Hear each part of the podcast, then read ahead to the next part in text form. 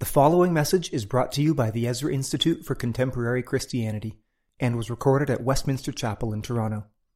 To learn more about the Ezra Institute's mission to declare the Lordship of Jesus Christ over every area of life, please visit www.ezrainstitute.ca. Good morning, my brothers and sisters. Our scripture reading this morning comes from 2 Samuel chapter 7.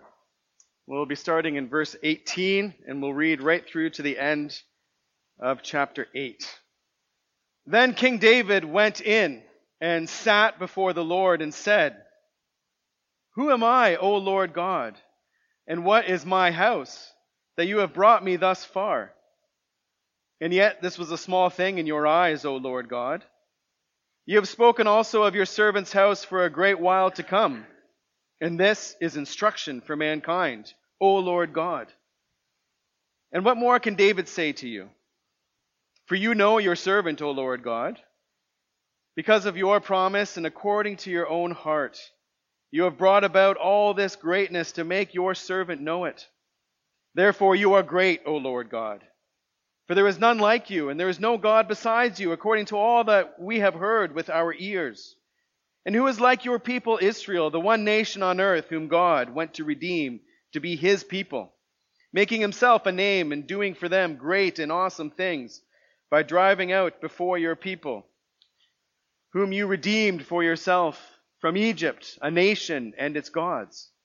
And you established for yourself your people Israel to be your people forever. And you, O Lord, became their God. And now, O Lord God, confirm forever the word that you have spoken concerning your servant and concerning his house, and do as you have spoken. And your name will be magnified forever, saying, The Lord of hosts is God over Israel, and the house of your servant David will be established before you. For you, O Lord of hosts, the God of Israel, have made this revelation to your servant, saying, I will build you a house. Therefore your servant has found courage to pray this prayer to you. And now, O Lord God, you are God, and your words are true, and you have promised this good thing to your servant. Now, therefore, may it please you to bless the house of your servant, so that it may continue forever before you. For you, O Lord God, have spoken, and with your blessing shall the house of your servant be blessed forever. After this, David defeated the Philistines and subdued them, and David took Metheg out of the hand of the Philistines. And he defeated Moab, and he measured them in a line, making them lie down on the ground. Two lines he measured to be put to death, and one full line to be spared. And the Moabites became servants to David and brought tribute. David also defeated Hadad Ezer, the son of Rehob, king of Zobah, as he went to restore his power at the river Euphrates. And David took from him 1,700 horsemen and 20,000 foot soldiers. And David hamstrung all the chariot horses, but left enough for 100 chariots. And when the Syrians of Damascus came to help Hadad Ezer, king of Zobah, David struck down 22,000 men of the Syrians. Then David put garrisons in Aram of Damascus. And the Syrians became servants to David and brought tribute. And the Lord gave victory to David wherever he went. And David took the shields of gold that were carried by the servants of Hadad Ezer and brought them to Jerusalem. And from Betah and from Berothai, cities of Hadad Ezer, King David took very much bronze. When Toi, king of Hamath, heard that David had defeated the whole army of Hadad Ezer, Toi sent his son Joram to King David to ask about his health and to bless him because he had fought against Hadad Ezer and defeated him. For Hadadezer had often been at war with Toi. And Joram brought with him articles of silver, of gold, and of bronze. These also King David dedicated to the Lord, together with the silver and gold that he dedicated from all the nations he subdued, from Edom, Moab, the Ammonites, the Philistines, Amalek, and from the spoil of Hadad Ezer, the son of Rehob, king of Zobah. And David made a name for himself when he returned from striking down 18,000 Edomites in the valley of Salt. Then he put garrisons in Edom, Throughout all Edom he put garrisons, and all the Edomites became David's servants. And the Lord gave victory to David wherever he went. So David reigned over all Israel. And David administered justice and equity to all his people. Joab, the son of Zeruiah, was over the army, and Jehoshaphat, the son of Ahilud, was recorder, and Zadok, the son of Ahitub, and Ahimelech, the son of Abiathar, were priests. And Seraiah was secretary, and Benaiah, the son of Jehoiada, was over the Kerethites and the Pelethites, and David's sons were priests. This is the word of the Lord. Well, before we consider God's word together, let's pray. Let's ask for his mercy and his grace. Father, we heard at the beginning of this reading that David went in before you and he sat down. And so here we are this morning. We have come in before you and we are sitting down. And we ask that as we meditate upon your word, as David considered your word, we ask that you would write it upon our hearts. We ask that you would form us and shape us. You would correct us and rebuke us. You would comfort us. You would build us up by your word.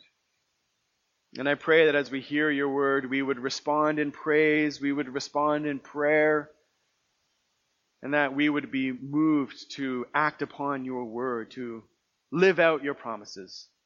We ask all these things in the precious and powerful name of our Lord and Savior Jesus Christ. Amen. Well, we had a longer reading this morning, and there were two parts to it. The first part was chapter 7, the rest of chapter 7. And there we see David, and we heard David almost breathlessly pouring out phrase, uh, praise to God and praying before God. So even though he's sitting before the Lord, it's quite a it's quite an active text. He is excited. And he's praying and he's praising. And then we have chapter 8. And that is a very active text. There is a lot happening in chapter 8. And one thing that I've mentioned uh, at different weeks as we've gone through 1st and 2nd Samuel is that Hebrew narrative in 1st and 2nd Samuel and 1st and 2nd Kings is prophetic. This narrative history is prophetic. And in fact, in the Jewish Bible, these books are included among the prophetic books. And that tells us something about the history that we're reading. The history is theological. The history is telling us something about what God is doing. It's revealing God. We're listening for God as we read this history. We're looking for God as we read this history. We want to discern His presence. We want to discern His activity. And sometimes that's hard to do. God seems hidden in the text and we're reading about all these names and all of these things that are happening, and we're wondering, where's God in the midst of all of this? When we get to uh, first or Second Samuel chapter seven, we're, we're not having to search for God's presence. We're not having to search for His activity because God speaks. And in fact, this, this word that he gives to David is the longest extended word from the Lord that we have in the history of Israel since the time of Mount Sinai. So this is an important moment. God speaks, and we don't have to we don't have to consider or discern what is God doing in this text. We know he's speaking to us. And he makes a promise to David. He promises David. He says, "I will give you a great name. I will give my people Israel a place of rest from their enemies. I will establish your throne to eh, forever. I will be with your offspring. They will be to me as sons and they will build for me a house, and I will establish your kingdom forever. He makes that promise to David. And that's where that's what we considered last week, and we ended off with that word of the Lord to David. But the question that was lingering after last week was how's David going to respond to this? And we, we see his response in this chapter.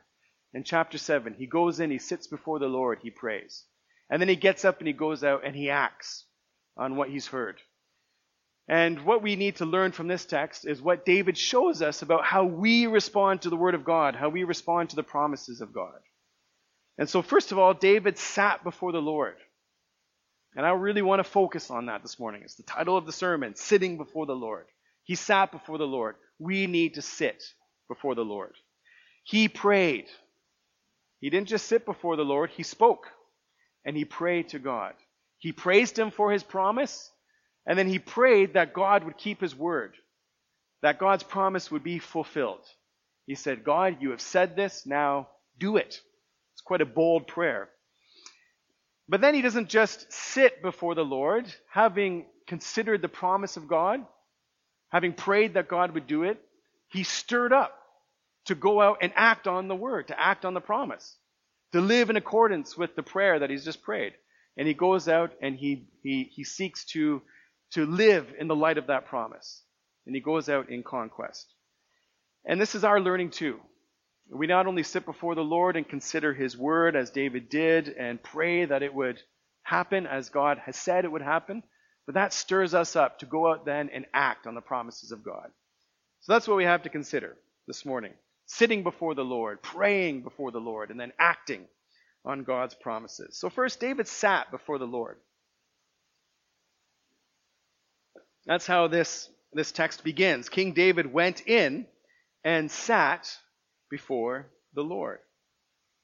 Now, depending on the translation, you may miss the connection between this verse, verse 18, and verses 1 and 2. So if you just look up, you know, just look above at verses 1 and 2, I want to read that again for us. We considered this last week, but this is how the account begins. Now, when the king, and I think the ESV says was, was dwelling or resting in his house, but actually the word is sat. He was sitting in his house, the same word. When the king sat in his house, and the Lord had given him rest from his surrounding enemies, the king said to Nathan, the prophet, See now, I sit in a house of cedar, but the ark of God sits in a tent. And that same word is used sitting, sitting. So David is sitting in his cedar house. And it's a beautiful house, as we heard last week. But God, or the ark of God, is sitting in a tent. And David is uncomfortable with the disparity between these two things. Here I am sitting in my cedar paneled house. There is the ark of God sitting in a tent. He wants to do something about that. That's not right. That's not fitting. And so he goes to Nathan and he says, See now, I sit in a house of cedar, but the ark of God sits in a tent. Now, there's something that, that has happened here. And this is a moment where David has, where God has granted David every success. I mean, things could not have, be going better for David.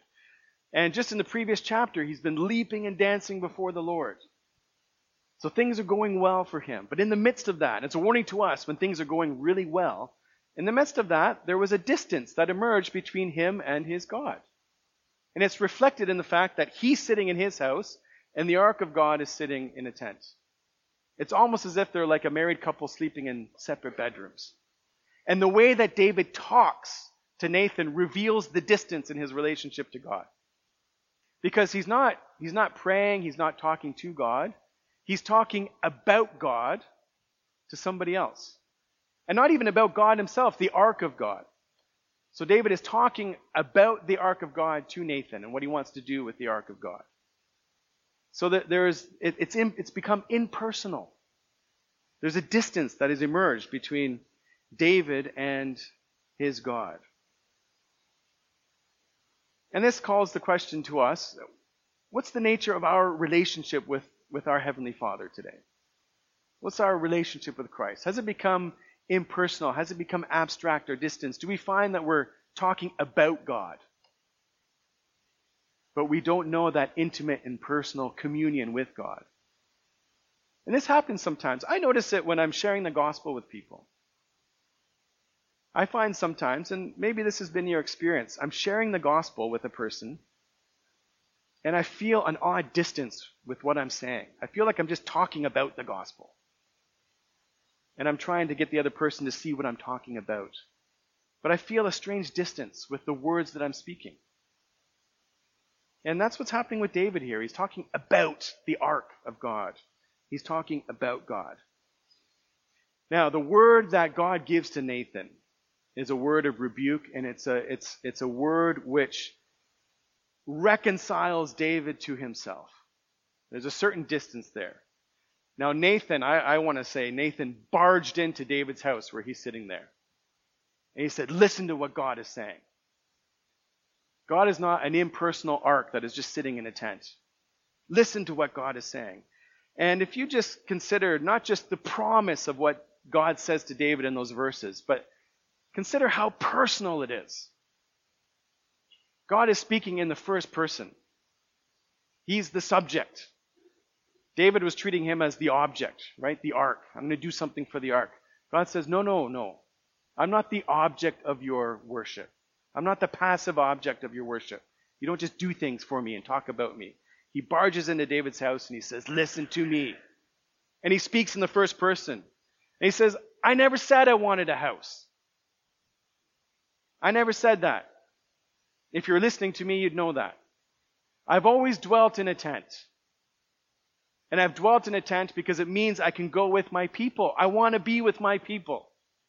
Wherever they've gone, I've gone. I've gone with them. I've defended them. I've prote- protected them. I've provided for them. And look what I've done for you. I took you from tending sheep. I made you to be prince over my people Israel. And I've been with you wherever you've gone. Remember that all that time in the wilderness. There was no need for paneled houses at that time. There was no need for a temple. I was with you there. You know that. And I went before you and I delivered you from all your enemies and I provided for you. I protected you. I defended you. Now I'm going to make your name great. Then God starts to speak in the future tense. I will make your name great. I will give my people a place of rest from their enemies. And notice that. David maybe is forgetting about the people. God hasn't forgotten about his people. I will give my people a rest, a place of rest from their enemies. I will make your throne an eternal throne. I will establish your kingdom forever. I will treat your son, your, your offspring like my own sons. I will love them. I'll be with them. And they will build a house for me. Notice how personal that is, that address. I. I'm doing this. I'm doing this. I'm doing this. Remember what I've done and listen to what I'm going to do. So there's no distance now between David and between God. And David isn't thinking, well, the ark of God, what should we do with the ark of God? No, God has broken through that. He's speaking to him directly. Now David has to be thinking about what God has just said to him. And not thinking about, okay, what can I do for the ark of God? And God here, as he speaks to him, reminds David that I am a personal God. I am present. I am active. I speak. I command. I call. I promise. I redeem. I provide. I defend. I protect. I love. Remember that, David. Now the question is, how's David going to respond to this? And he responds by leaving his house. He's not going to sit in his house. He goes into the tent. And notice it doesn't say he went in to sit before the ark of God. No, it just says he went in and he sat before the Lord. Now, previously he was leaping and dancing before the Lord. Now he's sitting before the Lord. But he recognizes, okay, it's not about the ark. It's not about this passive object that I'm going to do something with. He's sitting before the Lord. He's heard the Lord. Now he sits before him. Now we're busy people. Right? We live in a city like Toronto. We're all busy. We all have lots going on. We're busy at work. We work long hours, most of us. We've got all kinds of activities. Toronto's a busy place. We're busy people. And sometimes you hear people talking about, you know, I don't have much margin in my life. It's always go, go, go, go. Now, David was busy. He was busy. But here, what we learn is that we need to take time. We need to make time, take time to sit before the Lord. Just sit before the Lord. This is what David does. And remember the account in the Gospels when Jesus came to visit Mary and Martha, those two sisters. Martha invited Jesus over for dinner. He accepted the invitation. Now, I understand Martha. If, if the Lord was, if, if we'd invited the Lord to our house for dinner and he was coming, I would be busy making sure, okay, everything's, you know, we're going to put on a great meal. Everything's going to be clean. Everything's going to be just so. It's going to be ready. Jesus is coming. I think we understand Martha's concern. And when Jesus arrives, Martha's sister Mary goes and she sits down at the Lord's feet. That's what the gospel writer tells us. This is Luke chapter 10. Mary went and she sat at the Lord's feet and she listened to him. And meanwhile, Martha's busy in the kitchen. She's trying to get everything ready and she comes out and says, Mary, help me out here. We're going to, you know, the dinner's going to be late or it's going to be overcooked. I need your help. Lord, tell her to come and help me. And the text tells us that she was, she was distracted with much serving. But then the Lord rebukes Martha. He says to her, Martha, Martha, you are anxious and troubled about many things. But listen to what he says now, verse 42. But one thing is necessary. One thing is necessary. You're anxious and troubled about many things. One thing is necessary. Mary has chosen the good portion, which will not be taken from her. One thing is necessary, Martha, and your sister knows it. She's sitting before me. One thing is necessary to sit before the Lord. David knew that. David went and sat before the Lord. Mary knew that. She went and sat before the Lord. But we understand Martha. We get Martha. We're distracted by much serving. We're anxious. We're troubled about many things. And there are many things that give us trouble. There are many things to be anxious about. And just think this morning about the various things that you are troubled about as you came here today. The various things that cause you anxiety. You may be uncertain about your future. That's typical for people living in Toronto. It's a hard place to live. You may not be sure that you can stay here. You're wondering about the future. Where are we going to live? Perhaps you're concerned about your health. You're waiting for test results. Or perhaps you're just getting older. Your health is deteriorating. You're concerned about that. You're anxious. You're troubled. Toronto is an expensive city to live in. You're concerned about your finances. You're troubled by that. Maybe you're having a hard time at work. There might be lots of pressure there. You may be concerned you're going to lose your job. You know, you feel like you're not measuring up. It's very competitive. You're anxious about your job. Maybe you've got difficult coworkers. You know, every day you've got to go into the office and there's so and so there and okay, I've got to navigate, you know, these office politics and how do I talk to this person? Can I just ignore this person? You know, it's a drag to go to work. We're anxious about that. We're troubled about that. Maybe you are a student, you're in school. You're, you're worried about your studies. Maybe your grades are slipping a bit. You're concerned about that. You've got math anxiety. That's a thing. Or maybe some of your classmates or your other students are giving you a hard time. You know, you're feeling left out. Or a friend has betrayed you. There's lots to make us anxious, lots to be troubled about. Maybe every day you pull up, you know, the various blogs and social media outlets that you're following, and again and again it's just more bad news. And you're just looking at our society and our culture and the changing values and the economy and and politics. Well, there's lots to be anxious about there, lots to trouble us. Maybe you're just distracted.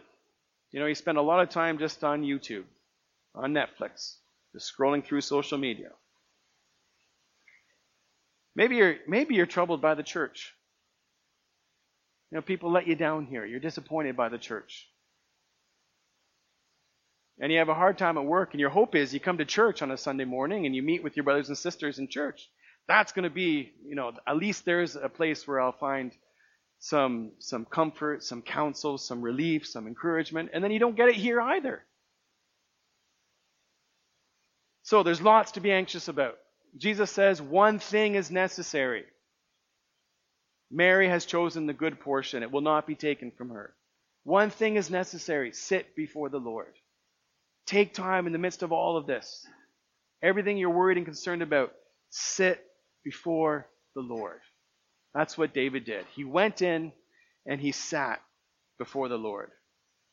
And he didn't just sit there, he spoke, he talked. He talked to God. He spoke to God. He's not like he was before, just talking about the ark of God to Nathan. He goes and he sits before the Lord and he talks. He talks to God. He prays. And if you look at his prayer and you compare that to what God has just said, what God has just promised, you'll see there that David takes up the promises and the language of what God has said and he speaks it back to, to God. He imitates God. He repeats what God has just said to him. And that shows us what prayer is. Prayer is our response to God's word to us. Prayer is responsive speech. God speaks, and when we pray, we speak back to him. Now, how do we learn how, how, how does, does any of us learn how to talk? You know, I'm a native English speaker. I learned how to speak English because I listened to my parents and I picked it up. How do we learn to pray? We learn to pray by listening to our Heavenly Father. David has just heard his father speak to him. Then he comes back in and he repeats the words back to his Heavenly Father. He imitates him. And it's personal now, very personal. I don't know if you noticed this as I was reading through the prayer, but he repeats Lord God a lot. O Lord my God, O Lord God of hosts, O Lord, O Lord, O Lord. Now I've got a confession to make here. I'm, I get a little distracted when people are praying and they're constantly saying Lord, Lord, Lord. Father, Father, Father, every sentence. And I remember reading Charles Spurgeon when he's talking about, you know, when we pray in public, never repeat the name of the Lord too much. You know, the Lord's name is, he even says the Lord's name is taken in vain when you just use it to like fill the, fill the gap in your prayer. Okay, I get that. That's what David does here. Because he can't help but say the Lord's name because he's been restored to the Lord. He knows the Lord again in this intimate personal relationship. So he can't help but say to call God by his name. And it's very personal. He says, You, you, your, your, 45 times in a short prayer. It's personal. And he begins with this question. It's an amazing way to begin the prayer Who am I? Who am I? I think David thought he knew who he was when he was in his cedar, his cedar house. But when Nathan burst in and declared the word of the Lord to him, all of a sudden David asked this question Who am I? Now, it's not that he's confused and he doesn't know who he is. He remembers who he is after hearing the word from the Lord.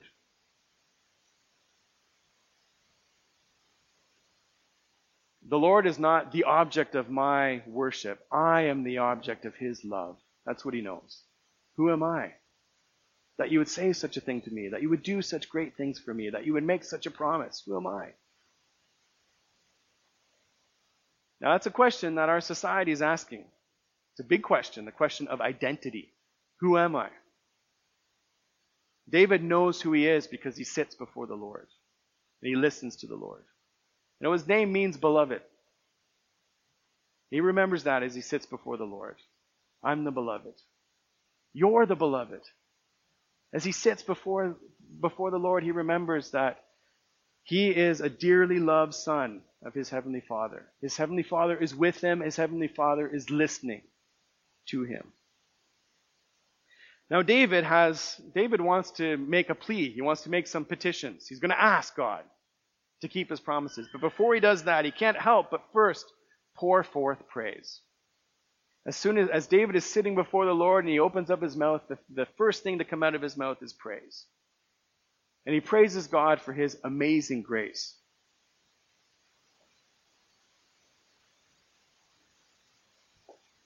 Now, here's a little bit of trivia from church history. John Newton's famous hymn, Amazing Grace, Many people think that he wrote that as kind of a reflection on his own life. You know, he was a slave trader and he was a wretch, and he sings Amazing Grace, who saved a wretch like me. But he didn't write that hymn at a moment of, you know, autobiographical reflection. This was a hymn that he wrote for his Wednesday evening Bible study. He had a Bible study every Wednesday evening. People would gather together in, in the church, and he would lead them through different books of the Bible. And every week he wrote a hymn for the passage that they were looking at. And so he would teach the scriptures, and then they would sing a hymn as a response to the text that they were reading. David wrote, or John Newton wrote the hymn Amazing Grace in response to this prayer of David. He was leading his church through a Bible study. They came across, they came to this text. He taught the text and then he wrote Amazing Grace in response to teaching on this text of Scripture. Actually, you can take the hymn and you can take this text and put them side by side. You can see how this text inspired the hymn.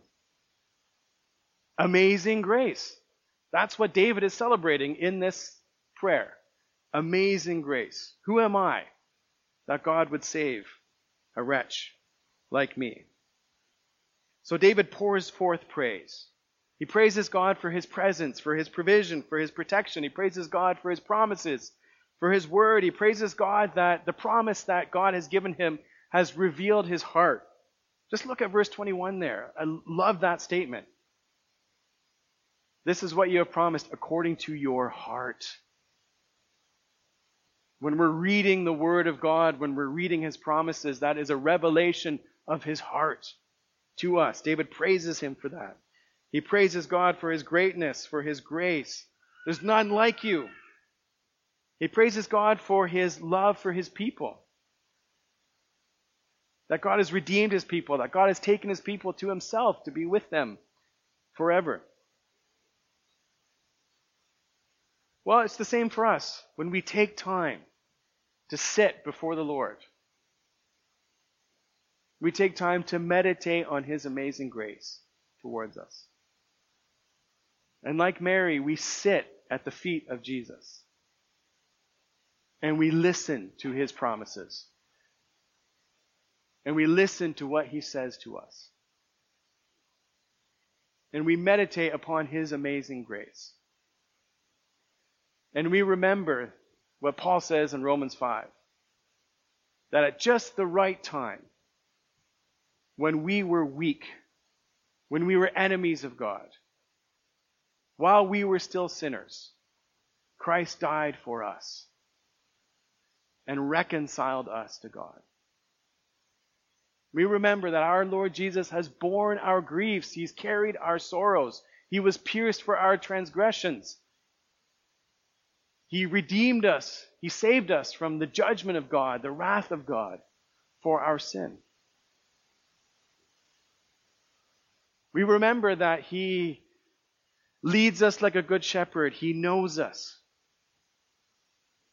He promises that we will never perish. He will give us eternal life. He will raise us up on the last day. And we will be with Him forever. He promises to give us the Holy Spirit and give us the Spirit without measure. He promises to give us His joy, that it may be complete in us. He promises to give us his love, that we may abide in his love. He promises to give us his peace. Remember what he says to his disciples after the, after the resurrection My peace I give you. So we need to take time. One thing is necessary sit before the Lord, remember his amazing grace, meditate on his word, his promises. Now, as David does that, he is motivated then to pray. And notice what it says in verse 27. For you, O Lord of hosts, the God of Israel, have made this revelation to your servant. There's a revelation of the word of God that's been given to him, saying, I will build you a house. Therefore, your servant has found courage to pray this prayer to you. As he meditates on the promise of God, he finds he can then pray with boldness, pray with courage. And notice what is motivating and prompting his prayer here. It's not his circumstances, it's not its need, it's not because he's especially strong in his faith that he's able to pray. No, it's because God has spoken and God has promised. Therefore, I have courage to pray. The more we listen to the Word of God, the more we meditate on His promises and hear Him, that's going to well up in us a boldness, a courage to pray. And what does David pray? He prays God's very promises. Look at verse 25. And now, O Lord, confirm forever the word that you have spoken concerning your servant and concerning his house, and do as you have spoken. Now, he says he's praying with courage. We need to pray with the same courage. That means we pray the promises of God back to him. Lord, you've promised all these things. Do as you have promised. Do as you have spoken. So that's why whenever we pray, we always have the Bible open in front of us. Pray the scriptures. Pray the word of God back. When I, when I pray for the members of the church, I'll, I'll be reading the Bible. There'll be a verse that will stick out to me. And then I'll pray that verse for you. And I pray it courageously. I pray it with confidence because God has said it. Do as you have spoken, David says. You have said that you will make my name great. Do it. Make my name great. You have said that you will give your people rest from their enemies. You'll give them a place and give them rest from their enemies. Do it. You have said that you will establish my throne forever. Do it. Do it as you have promised. So he prays God's promises back to him but he also prays because he, he recognizes that as he looks outside of the tent where he's sitting before the Lord, the world around him doesn't reflect what God has said.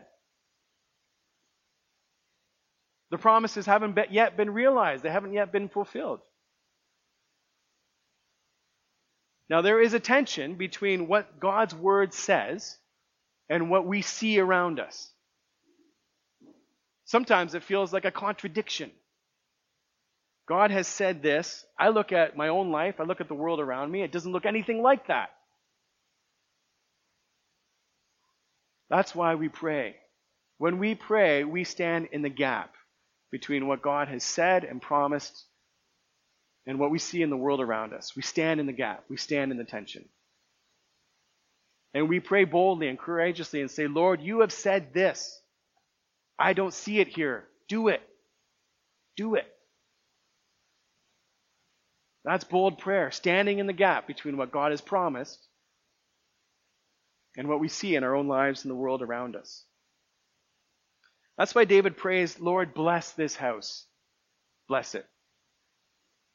And that's what we're doing when we stand in the gap between what God has said and what we see in the world around us. We are calling for the, the blessing on this. You have said this. I don't see it here. Bless this. Make it so.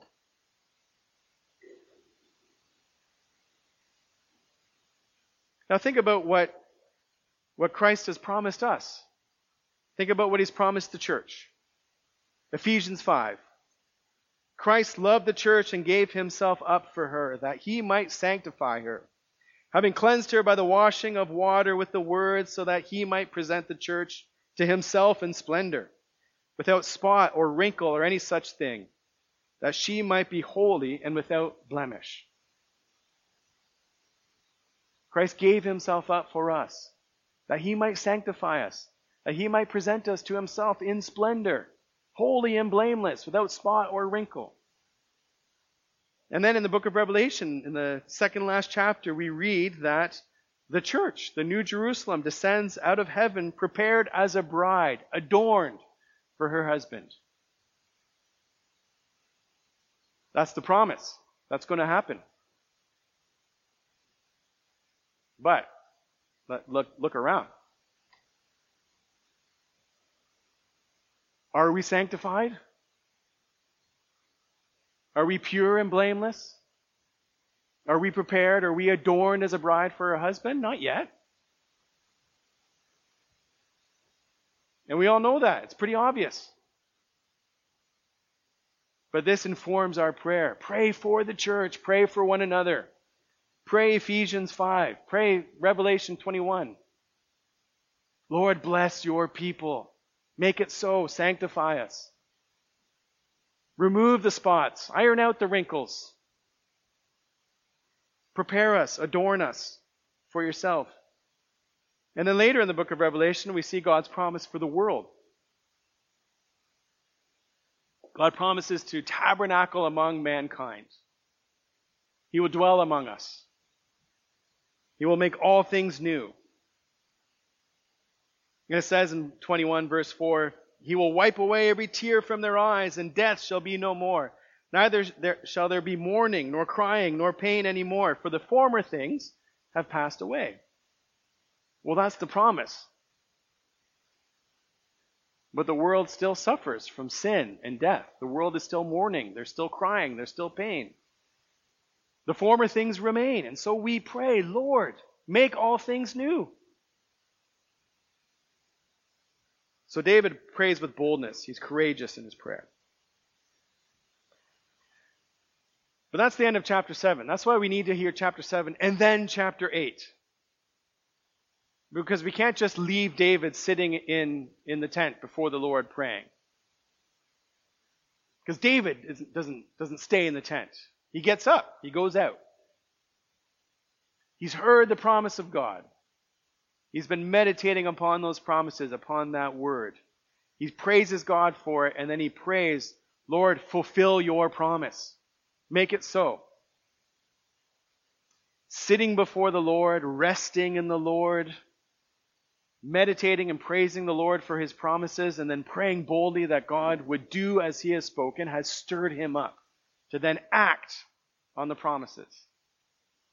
And if we are sitting before the Lord, if we're a people who sit before the Lord, if we're a people who praise him for his amazing grace, who plead with him to fulfill his promises, we will be a people stirred up to action. And chapter 8 is action. There is a lot of action in chapter 8. David's a man of action. He's a man of action because he's a man who sits before the Lord. He rests in the Lord, and so he is ready to serve the Lord. He's ready to act upon the word of God, the promises of God. So sitting before the Lord isn't idleness. It's not wasting time. One thing is necessary sit before the Lord. And if we sit before the Lord, we will rest in the Lord, and then we will be ready for action. And chapter 8 is really summarized in verses 11 to 13. So let's listen to those again. Verse 11 to 13. It's a summary of, of David's activity.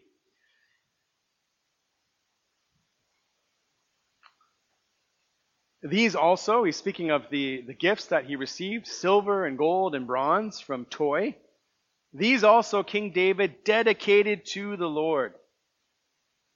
I had a whole section of the sermon that I cut out about dedicating these things to the Lord. So maybe in a Q&A we can talk about that. Dedicated to the Lord. These things also King David dedicated to the Lord, together with the silver and gold that he dedicated from all the nations he subdued, from Edom, Moab, the Ammonites, the Philistines, Amalek, and from the spoil of Hadad Ezer, the son of Rehob, king of Zobah. And David made a name for himself.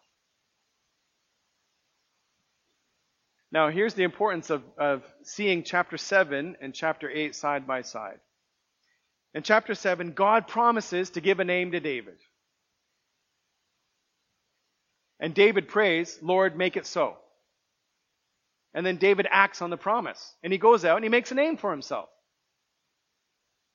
In chapter 7, God promised to give his people Israel rest from all their enemies. David prays, Lord, make it so. Give us rest from your enemies, just as you have promised. And then he acts on that. He acts on his prayer. He acts on his promise. He goes out and he defeats Israel's enemies. And the significance of this list of enemies is geographical. To the west, the Philistines. To the east, the Moabites. To the south, the Edomites. To the north, Hadad Ezer.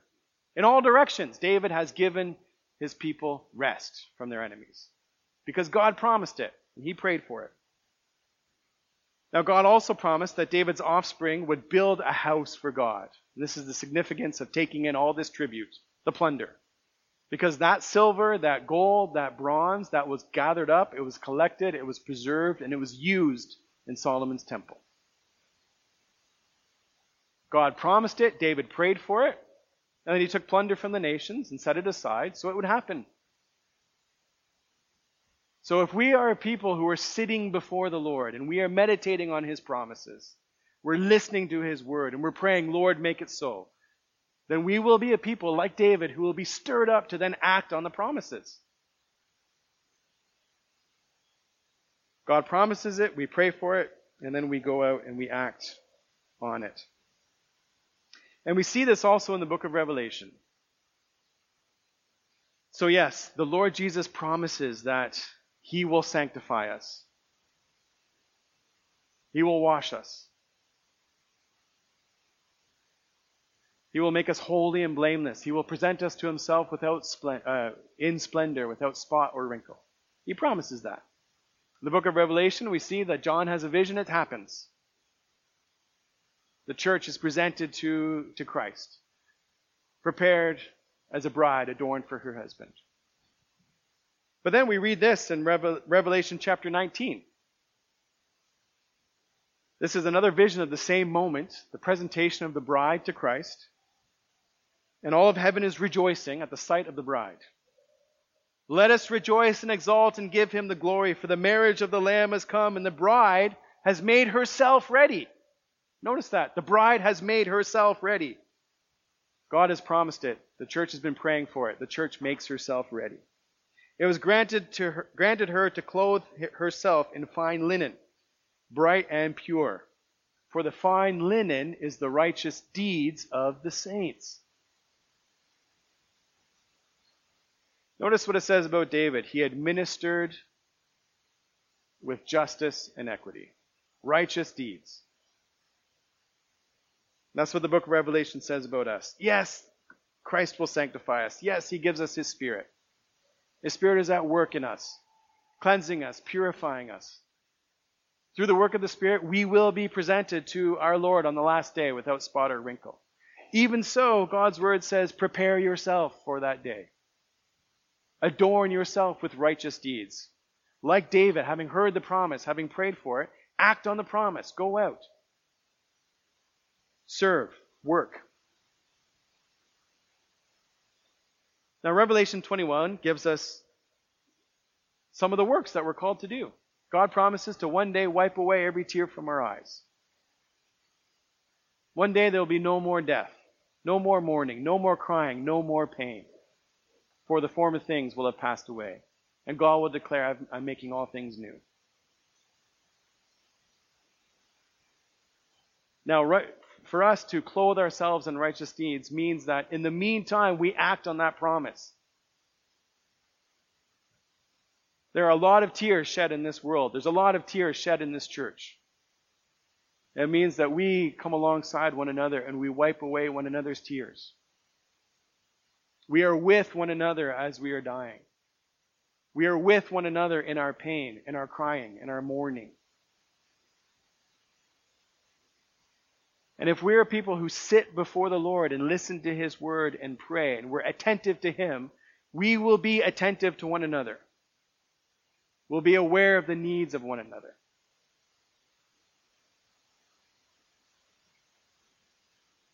And I have to say, it grieves me that there are many in our church that are, are hurting, they're in pain, they're crying, and they're alone in it. And it's not because we don't care about one another, it's because we're distracted, we're busy, we're anxious and troubled about many things.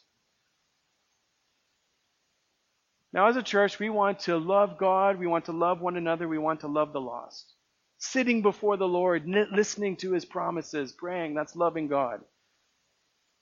And if we're doing that, we will be stirred up to love one another.